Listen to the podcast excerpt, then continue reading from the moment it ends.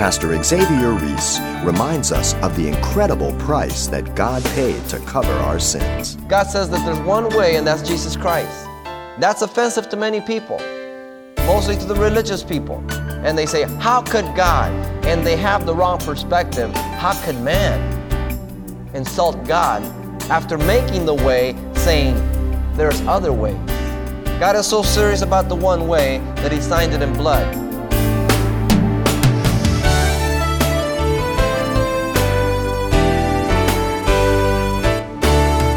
Welcome to Simple Truths, the daily half hour study of God's Word with Xavier Reese, Senior Pastor of Calvary Chapel of Pasadena, California.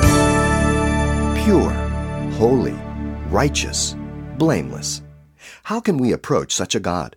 Today, as Pastor Xavier continues his study in the Old Testament, he reminds us that even though God is perfect, there is a way we can enter his throne room. Here's our teacher pointing the way to today's simple truth. Leviticus chapter 16. The Day of Atonement. The book of Leviticus has many key words, as we have seen, which reveal two basic principles the holiness of God and the sinfulness of man. If there's anything we're going to get out of the book of Leviticus, it's God's holiness and man's sinfulness. And things haven't changed, have they? They're still the same. Those two principles are consistent throughout the scriptures. The word clean and unclean with its cognates 186 times. The word atonement 52 times. The word sacrifice and offering 91 times. The word blood 93 times. Now, all of these have their climax in the Day of Atonement, chapter 16. Chapter 16 stands completely apart from every other section of the book of Leviticus, yet it stands as the heart of the book of Leviticus. Because in that day is when the nation of Israel would be cleansed of their sins once a year. Now, it would be amazing if that could happen to our nation today. It'd be amazing if our nation lived under God and we obeyed God and we acknowledged God so that we could have a national repentance. But as we look to our nation, we see that every man is doing that which is right in his own eyes because there is no king or authority upon the throne. Authority has gone out the window because consequences have been done away with. One of the surest things to keep authority in your home or in your life is that there are constantly consequences to you or to others. And as long as those consequences are there, there will be authority. But you remove consequences and you've destroyed authority altogether. God ruled as the one complete, absolute authority. And the evidence of that was there was consequences throughout the life of Israel. Here on this day was no different. The consequences were positive because the nation acknowledged God and they turned to God and they repented of their sins and God was gracious to forgive them and to continue fellowship with them, to lead them, to guide them, to strengthen them, to provide for them, to protect them. Our nation began like that, but we've gotten so far away from God so far that now we are even implementing laws to deny the instruction of God in the school systems. I wonder how far and how long it'll take before it begins in the church. But my hope is in Christ Jesus, not in the situation, and so I'm always hopeful. Even when things are bad, I know that Christ is on the throne and that He's able to do things that I don't even have any idea about and that He can come through in ways that I haven't even figured out because He's faithful and He's in control. Remember, chapter 1 through 17 focus on to know how to worship God. Chapter 18 to 27 will focus on to know how to walk with God. And so here is the climax of worship. One day a year, as Israel came before God to receive the forgiveness of their sins as a nation. Remember, in the first seven chapters, Israel has been taught about the need of sacrifice. In chapter 8 through 9, you've been taught the need of a mediator. And then in chapter 11 through 15, they've been taught the need of sanctification, a sanctified life unto the Lord. Now, here in chapter 16, they were going to be taught about the need of national repentance from sin such a needful thing, such a cleansing thing, such a healthy thing. We want to look at some of the characteristics of the Day of Atonement here in order to be one with God, not only as individuals, but the context is as a nation. The first thing we want to see about the Day of the Atonement is that it's a day of special privilege. Notice the high priest entered within the veil and God met with him above the mercy seat. The chapter opens up. Now the Lord spoke to Moses after the death of the two sons of Aaron, when they offered profane fire before the Lord and died.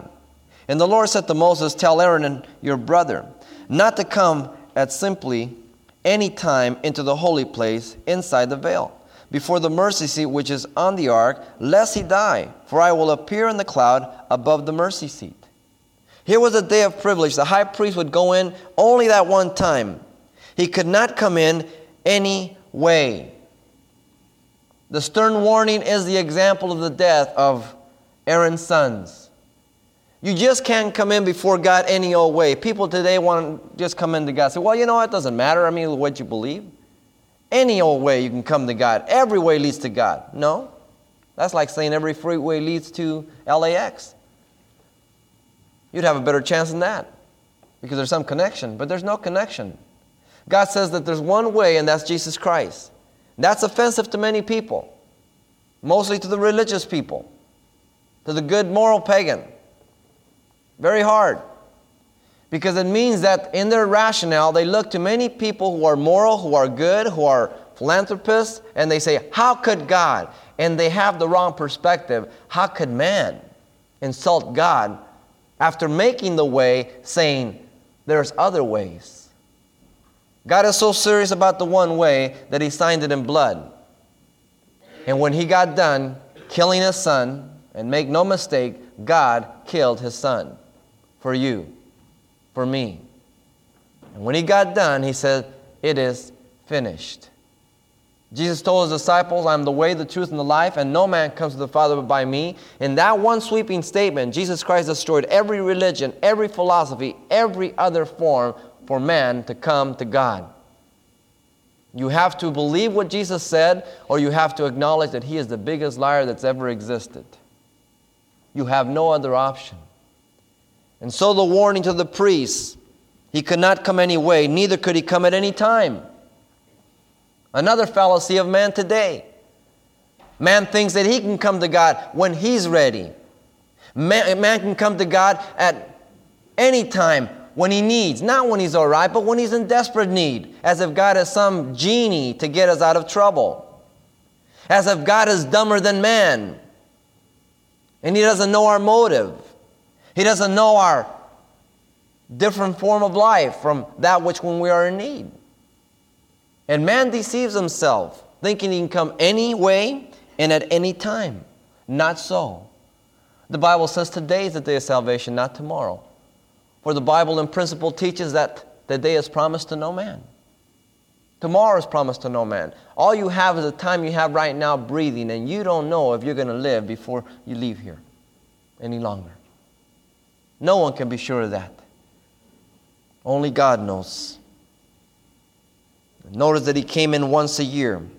He says that in verse 34 This shall be an everlasting statute for you to make an atonement for the children of Israel for all their sins once a year. He also says it in verse 29, the latter portion. And so he's speaking about a day of special privilege. This man would go in once a year and be face to face with God. No one else would ever know. Nobody else would have the privilege. No one else would ever even imagine what was beyond that veil. He and He alone. No one else. But also, the nation would be forgiven for all their sins. Special privilege chapter 16, verse 30. He says, For on that day the priest shall make atonement for you to cleanse you, that you may be cleansed from all your sins before the Lord. Not some sins, all your sins. One of the difficult things that we have as the people of God is at times to really believe God for forgiving us for all our sins. We're a people who have a difficult time in forgetting. We don't have that attribute of God that He can forget whatever He wants and He never recalls it. It'd be a nice attribute to have. There are things in my mind that I wish I could forget. There are things in my heart that I wish would not be there. And yet he says that all of my sins have been forgiven. And at times when we don't understand that or we don't acknowledge that, we do despite to the Spirit of grace. When we throw those sins before other people's lives, we do injustice not only to the work of God, but to the very work that provides our own forgiveness. And we are actually burning the very bridge we have to cross ourselves. It's a weak human trait in thinking that my sin is not as bad as yours. For I can understand why God forgives me, but you, I don't know. I did it. I, well, I couldn't help myself. You did what? How could you? I tell you, that is forever before our face to acknowledge our own sinfulness and our own unworthiness to be forgiven. None of us can get away from that. It's ever present, and we have to make sure that we're ever there to crucify it every time it comes up. Israel was a theocracy, it was ruled by God. For that reason, He gave that day. He does not give that day to any other nation today. And yet we know that God is there to turn a nation, as He did Nineveh. Israel was to live by God's standards. And when those standards were not met, there were consequences, as we implied in the beginning of this, of this sermon. Israel called this day the day. The day. They look for it once a year. What a tremendous privilege. Notice also that it was a day of humiliation. The priest was to humble himself, verse 4 of chapter 16 says. He shall put on holy linen tunic, the linen trousers in his body. He shall be girded with a linen sash, and with the linen turban he shall be attired. These are holy garments, therefore he shall wash his body in water and put them on. Notice that he would put aside the glorious and the beautiful garments that were mentioned and prepared for him in Exodus 28, verse 40 42. He didn't wear all the jewels, all the beautiful vesture, but he wore the natural common robe of linen. He was one like any other man, though he was privileged enough to be the only man to enter in. He was common, something that you and I have to remember. Regardless what God does in your life, how He uses you, you are common like any other man in need of forgiveness of sin. The white linen spoke of purity as well as humility, always reminding him of his own need. That though he was representing the people, he was not above or beyond the people. Something that is so easy to lose sight of once God begins to use us in a way that is beyond other people. It was so easy to lose sight when you're in front all the time and people are hearing you and then they're telling you, boy, you really blessed me. Boy, the Lord spoke to you. Boy, you did this, you did that. Before you know it, you start believing your own press. And when it's only God who's working in you and through you as a vessel, that you might give him glory and honor. And that's all he desires. And so the priest was to humble himself, but also the people were to humble themselves. But notice also before we go on that the priest washed himself. Ceremonial cleanness, we covered that. Even in the very ceremony, he was reminding himself that though he was sanctified by God and consecrated as a priest, he still needed to wash because he was coming before a holy God. God is unapproachable, the Old Testament as well as the New Testament says. He dwells in the light that no man can approach. No man can see God and live, the Bible says. Every time we see God appearing to man in the Old Testament and New Testament, they veil their face, they put their face to the ground, or God manifested himself in some physical manifestation to give evidence that he was present, but that presence veiled man and God in between so he would not be destroyed. The pillar of fire, the cloud, the Shekinah glory.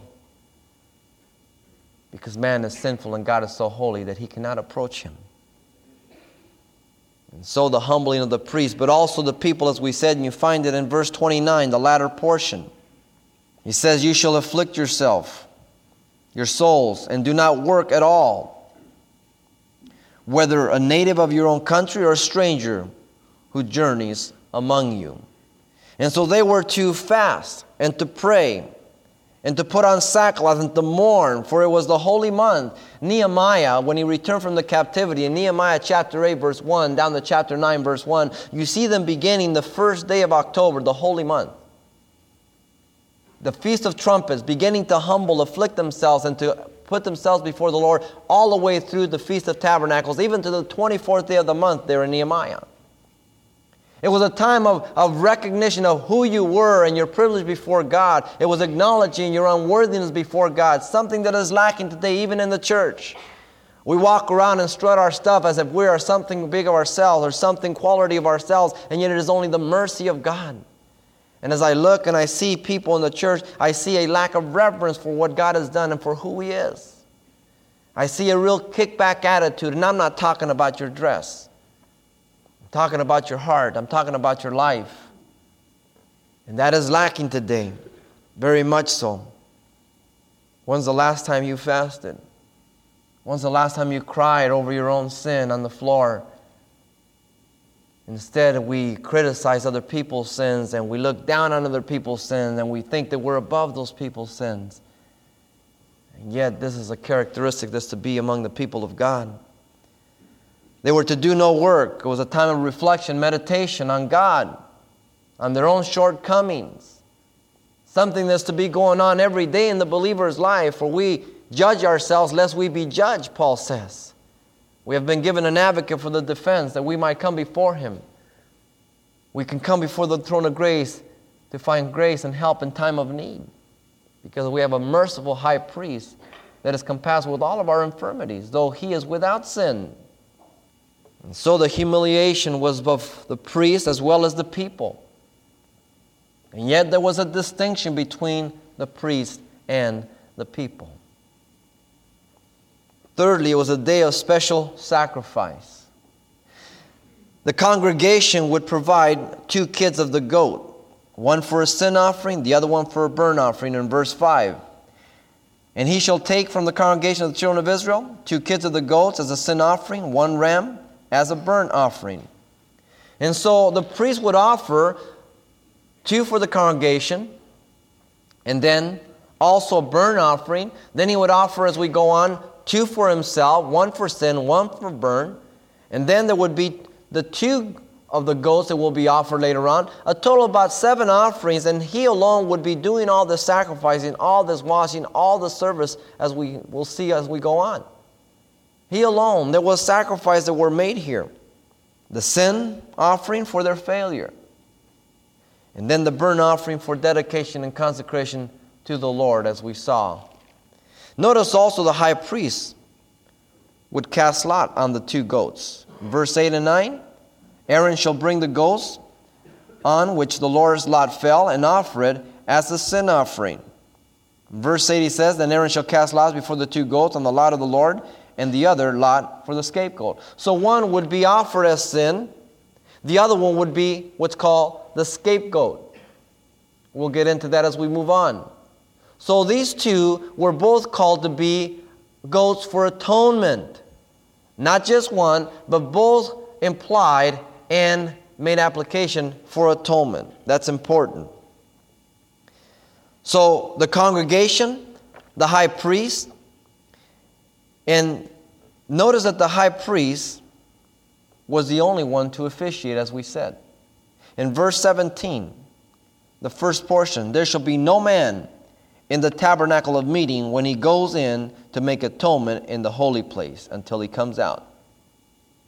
He alone, all the other priests would kick back that day. He alone would sacrifice. He alone would fillet. He alone would enter in. He alone would wash. He alone would carry out. He alone would do it. He would be the mediator, the one representing man before God, the nation. And yet, in that loneliness, there was such a charge for he was representing the entire nation. Everything was upon his shoulders. What a beautiful picture of our Lord and Savior Jesus Christ as he alone went to the cross. He alone bore our sins. He alone is the one that paid the atonement. No one else could do it. None of the 12 disciples could do it. All forsook him. He was led as a sheep to the slaughter. He was dumb before his shearers. The iniquities of us all was laid upon him. And when he finished the work, he said from the cross, It is finished. He alone fulfilled it. Notice also that it's a day of imputation of sin. We've implied it. The high priest offered a sin offering for himself and his house. Verse 6 tells us that. Aaron shall offer a bull as a sin offering, which is for himself, and make atonement for himself and for his house. You see, he was not only representing the nation, but he was representing his house of Levi, the priest. And so every aspect of God's division of the nation was being atoned for the high priest, the normal priest, and the nation. Every one of them. The high priest offered a sin for the people also in verse 15, the first two portions. He says, Then he shall kill the goat of the sin offering, which is for the people. And they would bring it in. And so, not only for himself first, because see, he was a sinner like anybody else, and if he did not sanctify and atone for his sin, then he could not be the representative of the people, let alone the nation. And so, first, he had to make atonement for himself. How important it is that we understand that before we preach to others, we make sure that our life is right. That before we proclaim forgiveness to others, that we make sure that we're walking in that light of forgiveness over and over again. That we can not only impart the words of Christ, but we can impart the life of Christ because we're living in those words. It's so important. And so the priest was the, the example to go ahead and he would offer the sin out for himself, for the people. And God would accept it because it was the sacrifice that was making the payment, not the priest himself. Notice in verse 21 that the high priest laid his hands on the second goat, which the congregation presented to Aaron. And he would transfer those sins to the animal. We've gone over this right over and over and over again. And Aaron shall lay both his hands on the head of the live goat, confess over it all the iniquities of the children of Israel, and all their transgressions concerning all their sins, putting them on the head of the goat. And so the priest would lay his hands on the head, symbolically transferring the sins from the individual to the goat. The animal being spotless, having no blemish. He himself would incur the sins of the people, the nation, and then that living goat who, who did nothing to deserve death would die in place of the priests, of the people, of the nation. And God would honor that. There is a substitution, there is a transfer, a beautiful picture of our Lord and Savior Jesus Christ as we became His righteousness because He first became sin for us. 2 Corinthians 5:21. And our sins were transferred to Him. He who knew no sin became sin for us, was made sin for us, that we might be made the righteousness of God in Him. What a tremendous transaction. Pastor Xavier Reese with a reminder about the incredible grace of God and His love for sinners. And you can request a copy of today's message from our study in the book of Leviticus called The Day of Atonement. It's available, as always, on CD for just $4. And why not share this encouraging study with your friends and loved ones? The title to ask for once again is The Day of Atonement, or simply mention today's date when you write Simple Truths, 2200 East Colorado Boulevard, Pasadena, California 91107. Or to make your request by phone, call 800 926 1485. Again, that's 800 926 1485. Or the address once again is Simple Truths, 2200 East Colorado Boulevard, Pasadena, California 91107. And it's helpful when you include the call letters of this station when you contact us. Well, what are the benefits of walking in love? Find out the answer when you join Pastor Xavier Reese. That's right here on the next edition of Simple Truths.